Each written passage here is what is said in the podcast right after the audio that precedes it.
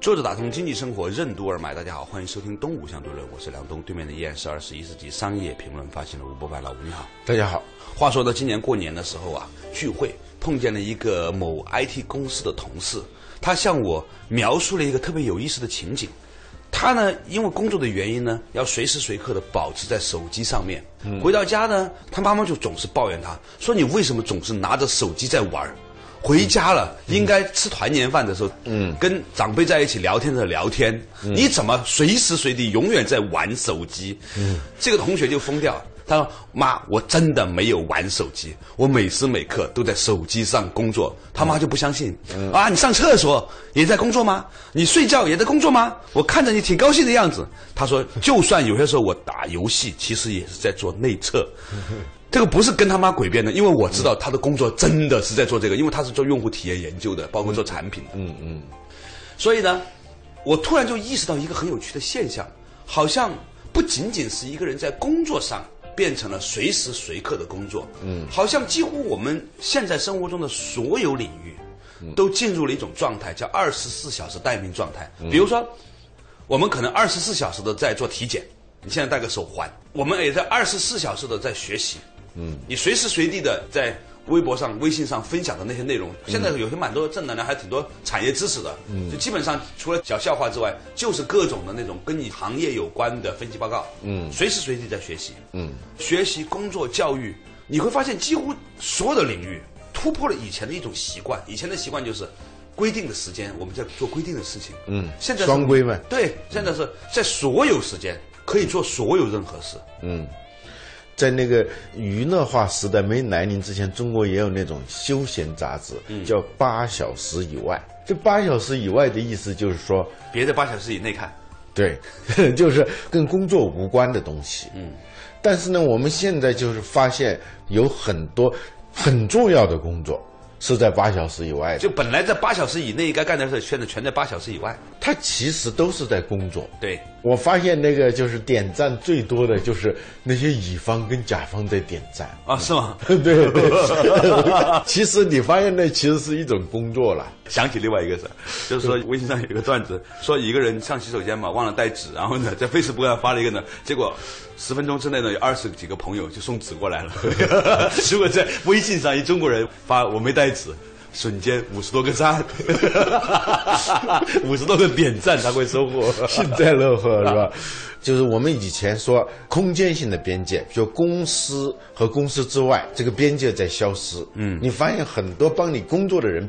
并不属于你的公司，而且绝大部分都不属于你的公司。对对，尤其是那些能生产大数据的公司，实际上它不是在生产，它其实是在提供服务嘛。对，一个很庞大的电子商务网站，它实际上是在提供这种电子商务的服务，但是每天它也在零成本隐形雇佣那些客户为它生产数据。最重要的是，除了空间的这种边界以外，在时间的边界也消失了。个人生活和工作、生意和生活变得水乳交融，而且随着这个全球化的这个过程到来呢，还有一些情景，就很多人的事情真的是跟全世界同步的。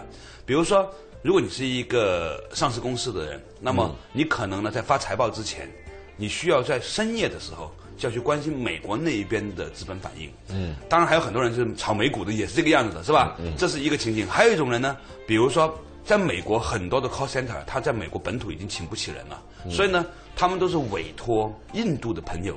现在我们中国有一些人在帮美国人看仓库，二十四小时那种监控的，是不是？关键是他白天看美国的晚上的仓库嘛？哦，是吧？如果美国要雇一个人看那个仓库的话，他要雇本地的人，那就是夜班。嗯，其实看仓库不就是对着那个屏幕看吗？这种边界看电视嘛，不就是 对，就是看电视，还看有线电视哦。这种边界，你就发现它是一个无界时代，时间、空间、领域、工作和休闲之间的差别，还有这个行业也是这样的。过去呢，我们比如说搞金融的，那肯定是金融企业嘛。嗯，现在你发现就是做所谓互联网金融的主力，反而不是那些金融企业了。嗯。做互联网搜索的，做电子商务的，还只要跟数据有关的，他都可能去做金融。对啊，那京东商城弄了半天哦，发现它的目的其实也还是朝这个金融这个方向发展。对。因为它拥有了那么多的客户，拥有了那么多的现金流，它自然本来是一个做贸易的公司，做零售的，但是它也要转向。金融成了很多行业最后的诱惑，嗯，所以这在我们好几年前，四五年前我就提了一个概念叫泛金融时代，到处都是金融，嗯，那个时候还其实做金融还不是太多，那个时候最多的是什么？就泛媒体，嗯，现在泛媒体已经是一个早已发生的未来，是已经成为现实的一个状况了。就每一个人的手机都是一个媒体的对呀、这个摄影机嘛。打开微信的话，实际上是你首先你是个总编辑，嗯，你在选谁帮你来做记者，嗯，谁帮你做编辑，编一份。二十四小时随时的日报。呃，对，另外的人呢也是这样，他也是一个编辑，他也是一个读者。泛媒体时代已经是个现实。我发现这个泛什么泛什么可以套到很多的这个行业上。它基本变成呢是一个可以造句的东西了，是吧？呃，我们今天谈论的话题呢，是突然我们越来越清楚的发现，时间、空间、行业以及工作和休闲等等所有以前我们曾经认为是有界、有界别、有差别的这样的一些领域呢，出现了一种真正的泛的一个概念。啊，就像泛太平洋、泛媒体、泛金融一样，嗯，那这个话题最后又将会对我们的日常生活带来什么样的影响呢？我们的痛苦和焦虑，以及我们未来的机会又在哪里呢？作者打通经济生活，任督二脉，东吴相对论。在互联网时代，教育和医疗会怎样从一种临时性、阶段性的消费演变为一种日常化、普遍化的消费？教育和医疗的泛化会怎样改变我们的生活方式？媒体、金融、教育、医疗等产业的泛化融合，将对相关领域的专业机构造成怎样的影响？欢迎收听《东吴相对论》，本期话题：数字时代的还乡之上期。作者打通经济生活，任督二脉。大家好，欢迎收听《东吴相对论》，我是梁东，对面的依然是二十一世纪商业评论发现人吴伯凡老吴，你好。大家好，今天我们呢聊到了一个话题啊，就是发现呢，人们在八小时以外做着大量八小时以内的事儿，公司以外 当然雇佣八小时以内也常在做八小时以外的事儿。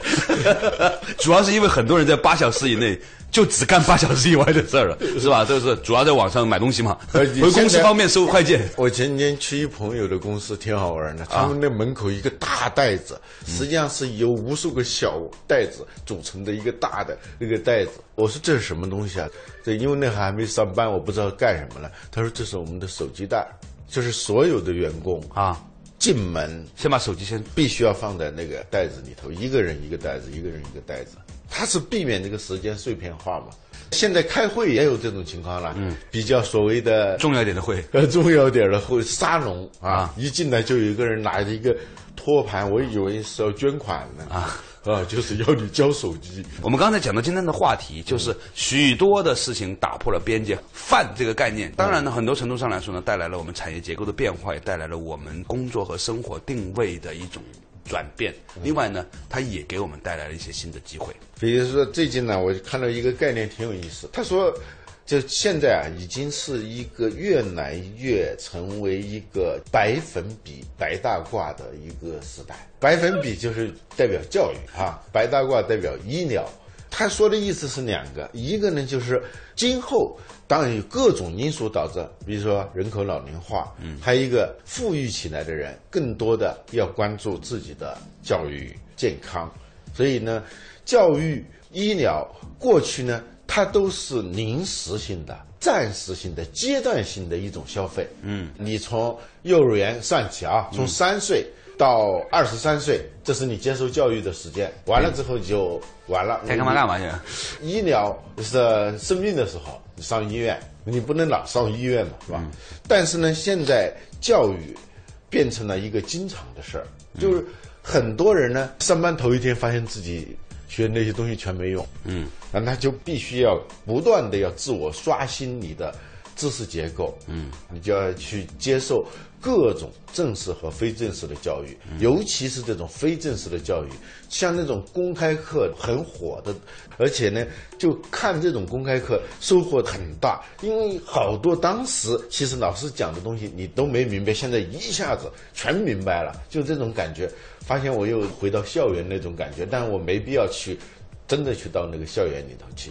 就是说，这种教育变得，一个是必须要不断的更新你的知识，第二，它变得可能你随时可以接受这种教育。嗯，过去啊，你要就接受什么管理的、商业的教育，那你只有一个门路，嗯，上商学院，或者是看几本那种畅销的那种商业管理的书。嗯，现在途径太多了。嗯，我最近啊，连续参加了几个。私人董事会就坐在一起，几个人在一块儿互相那个揭发，互相批斗啊，就是挑出来一个人斗地主嘛，嗯，呃，挑出来一个人提问题，他有什么困惑，大家一起来帮助他那个斗批改啊，斗争他批判他，帮助他改正哈。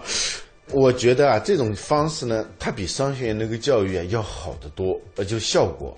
但是呢，它又很便宜，不像那个在那个商学院很贵，而且商学院要交朋友的那个功能它也有，等等，就教育变得非常的普遍，也是泛化，医疗也是这样的。刚才说的这个，如果你戴一个那种保健手环的话，你可以二十四小时做体检。我过去没发现，我晚上睡觉醒的那个次数，其实你是容易忽略的嘛。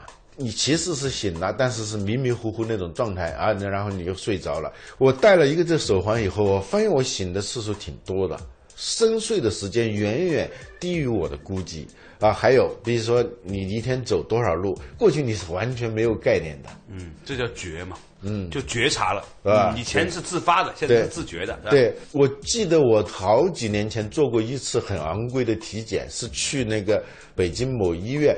他要我住二十四小时在那个里头，嗯，这其实很贵的。他的目的住二十四小时，就是说二十四小时监控你一下。但是你想想，一年二十四小时，很片面。那一天到底能反映多少真实的这个身体状况呢？有很多的偶然性。嗯，哎，有很多偶然性。比如一旦体检变成了七乘二十四小时以后，全数据你一个是成本很低，再一个它的效果很好，还有一个。几乎所有人将来都能接受这种，是它变成一种非常便宜的泛医疗。你可以想象，将来有一天我们上医院，因为你不做过调查吗？我们平均每个人进医院，你耗费的时间接近是六个小时，在中国啊，跟医生接触说话的那个时间。不超过六分钟，六分钟，而且还有四分半叫你填各种资料，对，最后呢一分半钟说去做个 CT 检查，你疯了啊！今天呢我们一起分享的一个话题呢，就是我们突然发现我们的生活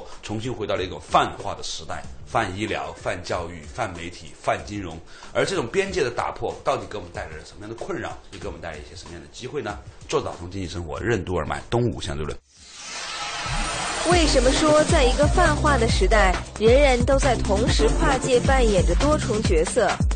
为什么目前中国人百分之八十的医疗费都花在了购买心安和赌博上？时间和金钱为什么都具有巨变的特性？在无边界时代，能屏蔽干扰、保持专注的人为什么极具竞争优势？欢迎继续收听《东吴相对论》。本期话题：数字时代的还乡之上期。作者打通经济生活任督二脉，大家好，欢迎收听《东吴相对论》，我是梁东，对面依然是二十一世纪商业评论发现人吴伯凡，老吴你好，大家好。哎，今天呢，我们讲到的话题啊，老吴也很有感触啊，就发现呢，呃，我们现在各种领域里面的边界已经完全被打破了。一个人以前可能是在。大学甚至是在硕士以前是受教育的，从幼儿园开始，之后呢，他就进入所谓的工作状态了。但是现在不是，现在是发现人生一辈子。都是学不可以已呀，就像荀子说的是吧？不可以已了，停不住了。然后呢，医疗呢，以前呢我们就说到医院去接受治疗，现在医生 see the doctor，现在呢是二十四小时被 doctor see，因为这个有了这个手环是吧？嗯。那么其实从二零一二年开始，可穿戴设备也成为了非常热门的一个情形。我们听说呢，有很多的公司，包括谷歌在开发用于给糖尿病人的这种隐形眼镜，因为我们的眼泪是可以。接近于这个血液的，是可以做一些检测的嘛。那么当你戴着这种隐形眼镜的时候呢，糖尿病人呢是可以二十四小时监测你的血糖指标，就不用打一针或者取血了啊。大数据公司呢，某种程度上来说呢，就透过这种方式呢，在你不自觉的过程当中，已经对你进行了一个你的健康状况和人群的健康状况的一个比照，以及跟你过往数据的一个比照。嗯，在这样的一个背景之下，我们发现说，我们已经很难用一个什么事儿来界定我们正在做什么了。所以这样的一种情形，我觉得一方面它给我们带来了一个真正的劳动力的释放，就是我们以前只有八小时的工作时间，现在变成二十四小时的工作时间。嗯，以前只有人生的一段学习时间，现在变成终身的学习时间。但是它也带来了另外一个问题，就是带来了大面积的不专注。嗯，就是每一个人同时活在十几件事情上面。泛这个词不是太好的嘛？对泛泛泛之交。对，这是两个层面的，一个是产业的泛化。对，就是说我们以前是专业的事情交给专业的机构、专业的部门、专业的产业去做，现在我们还在享受这种服务，而且更多的享受这种服务，但是提供这种服务的不再是那些。专业的机构，比如说媒体，媒体的事情，现在很多不是由媒体的公司和机构在做；金融的事情，不是由专业的金融机构在做，还教育、医疗，全都是这样。这是一个层面。第二个就是说，我们接受这种服务呢，变得经常化、普遍化，就是泛化，无论何时何地都有可能在接受这样一种服务。而且在人生的各个阶段都是这样，比如说这个医疗，我看到一个数字很可怕，就中国人的医疗费，嗯，有百分之八十是在临终的那几个月花掉的。其实花的是那个心安，一个是赌博，一个是心安，就是赌一赌。就这个人，就说一生他的医疗费，简单的说五十万，对他四十万都是花在那个临终的那几个月，啊。其实这是不对的，他应该是均衡的，更均衡的分布，这才是对的。啊，但是最后的情形就是，如果你把这四十万花在了平常，是吧？嗯。到了临终前的时候，你还得花四十万，就是这个样子。产业就这么变化的，你知道吧？那不可能嘛！这个的刀都架在脖子上了，是吧？他不可能不这样。就说美国的医生和中国的医生有一个不一样的，我看过一篇文章，好多美国的医生他是建议你有些药你不要去吃。有些治疗你不要去接受，因为他知道是没有效的东西，他不会盲目的给你推荐。中国的医生是知道没效，他还给你推荐。嗯啊，我听说医疗行业现在流行一种叫安全无效的药是最好的。嗯，就是它首先是安全的，不会把人给致死了，但是是无效的或者低效的，这样你就可以。长期用，长期的就是购买它的这个服务和产品，这这是另外一个话题啊。我就是说，我们以前只有说生病了接受治疗，其实治疗也变得泛化了。你就从微信上看，我看有百分之三十到四十的，就是各种偏方、各种心灵鸡汤，它不一定对啊，这些东西。嗯，但是说明我们在这方面的需求是很大的。我们刚才讲的是两个层面，一方面从产业上来说呢，产业之间的融合变得越来越频繁了，几乎所有的公司的所在的行业已经很难深度的界定它到底是什么行业。你今天很难说腾讯是一家媒体公司，还是一家通信公司，还是一家金融公司，还是一家什么公司？对吧？阿里巴巴也是这样，百度也是这样。嗯，那反过来再看。从产业的角度看，往下沉呢，就我们发现，从个人的角度上来说呢，我们也很难界定当下的我是一个学生，还是一个工作者，还是一个提供某个服务的人，还是一个消费者，还是一个正在接受医疗的人，或者是一个给别人提供医疗的人。比如说，我们转发了一个很重要的救命的偏方，有可能这个偏方也许真的能帮到人，也许啊，也许。那么你就会发现说，我们每一个人这一辈子，在每一秒钟里面呢，都处在很多的角色里面。嗯，按道理说，这也。没有什么了不起的。我们以前也说，我们同时既是儿子又是父亲。但是现在这个度已经到了一种无以复加的地步了。以前可能一个人同时有三五个角色就很了不起了。嗯。现在一个人三五十个角色同时在身上的。对对。这个时候就会产生一个问题。这个问题就是，我们如果有一些人能够有能力或者有意识的刻意屏蔽掉某一些角色，有效的进行大块的时间分配的时候呢，他反而因为他有这种心智模式和这种能力呢，他用了某种的竞争力。比如说，我曾经看过一篇报道，就讲以前我一个同事梁文道，他说。他发现他经常被各种短信、邮件所骚扰。一个人发了短信、邮件，他就要去回，因为这个时间就被浪费了或者怎么样了。他本来今天上午要做这个事情的，所以呢，他后来呢就一周收一次邮件，嗯，或者很长的一段时间，某个固定的时间看一次短信。这样的话呢，他就把他的所有时间呢就划分得很清楚了。他这其实是跟现在这个时代的这个我们刚才提到的种种范是反其道而行之的。但是，他正是因为有了这样的一种反其道而行之，令他有了某一种格外的力量，他可以比别人更专注、更大块的去做一些事情。无论是时间也好，还是金钱也好，嗯，他遵守一个东西，就是聚变。嗯，只有聚集起来，它才会有力量。嗯，啊，时间不是一分钟一分钟的那个时间，它要大块儿的时间才会有价值。对，你用这个时间统计法给自己记一下时间的账的话，你发现只要是你的时间被碎片化的话，你发现一天做的事情非常非常少。有时候一个月下来，你都记不清自己干过什么事情。但是如果你说我一个月当中我抽出五天的时间，这五天时间什么都不干，他一定会做出一个你一定能记得住的事情啊。钱也是这样，我们有好多人其实挣了不少钱，有很多人其实收入不低，但是呢，你发现他没钱，嗯，他大量的就随机性的把这钱就花掉了，他不能够聚集起来去做一个事情。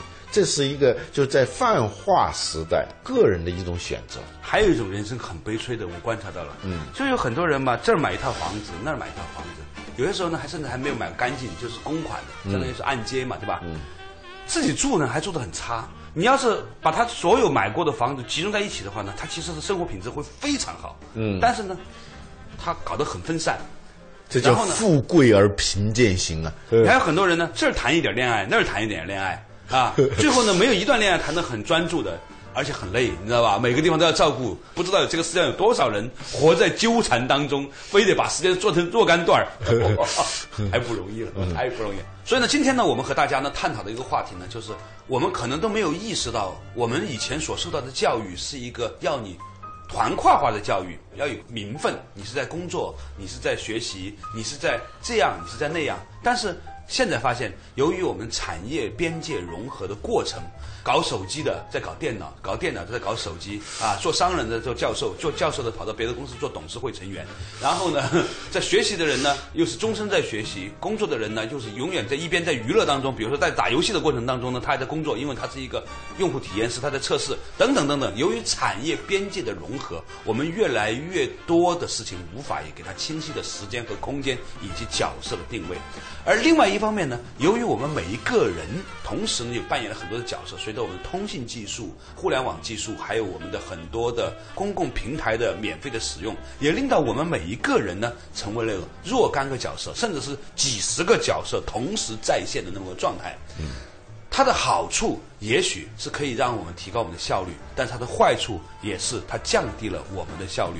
对于某一些人来说，如果他能够反其道而行之，能够专注的在某一个时间、某一个空间专注的做某一件事情呢，也许他不需要有更多的投入，他就可以创造出更大的绩效。所以，我们现在大部分的人都已经活在了一个泛化的时代。你应该更专注，还是应该更多元化？这是您个人的选择。好了，感谢大家收听今天的《动物相对论》，我们下一期同一时间再见。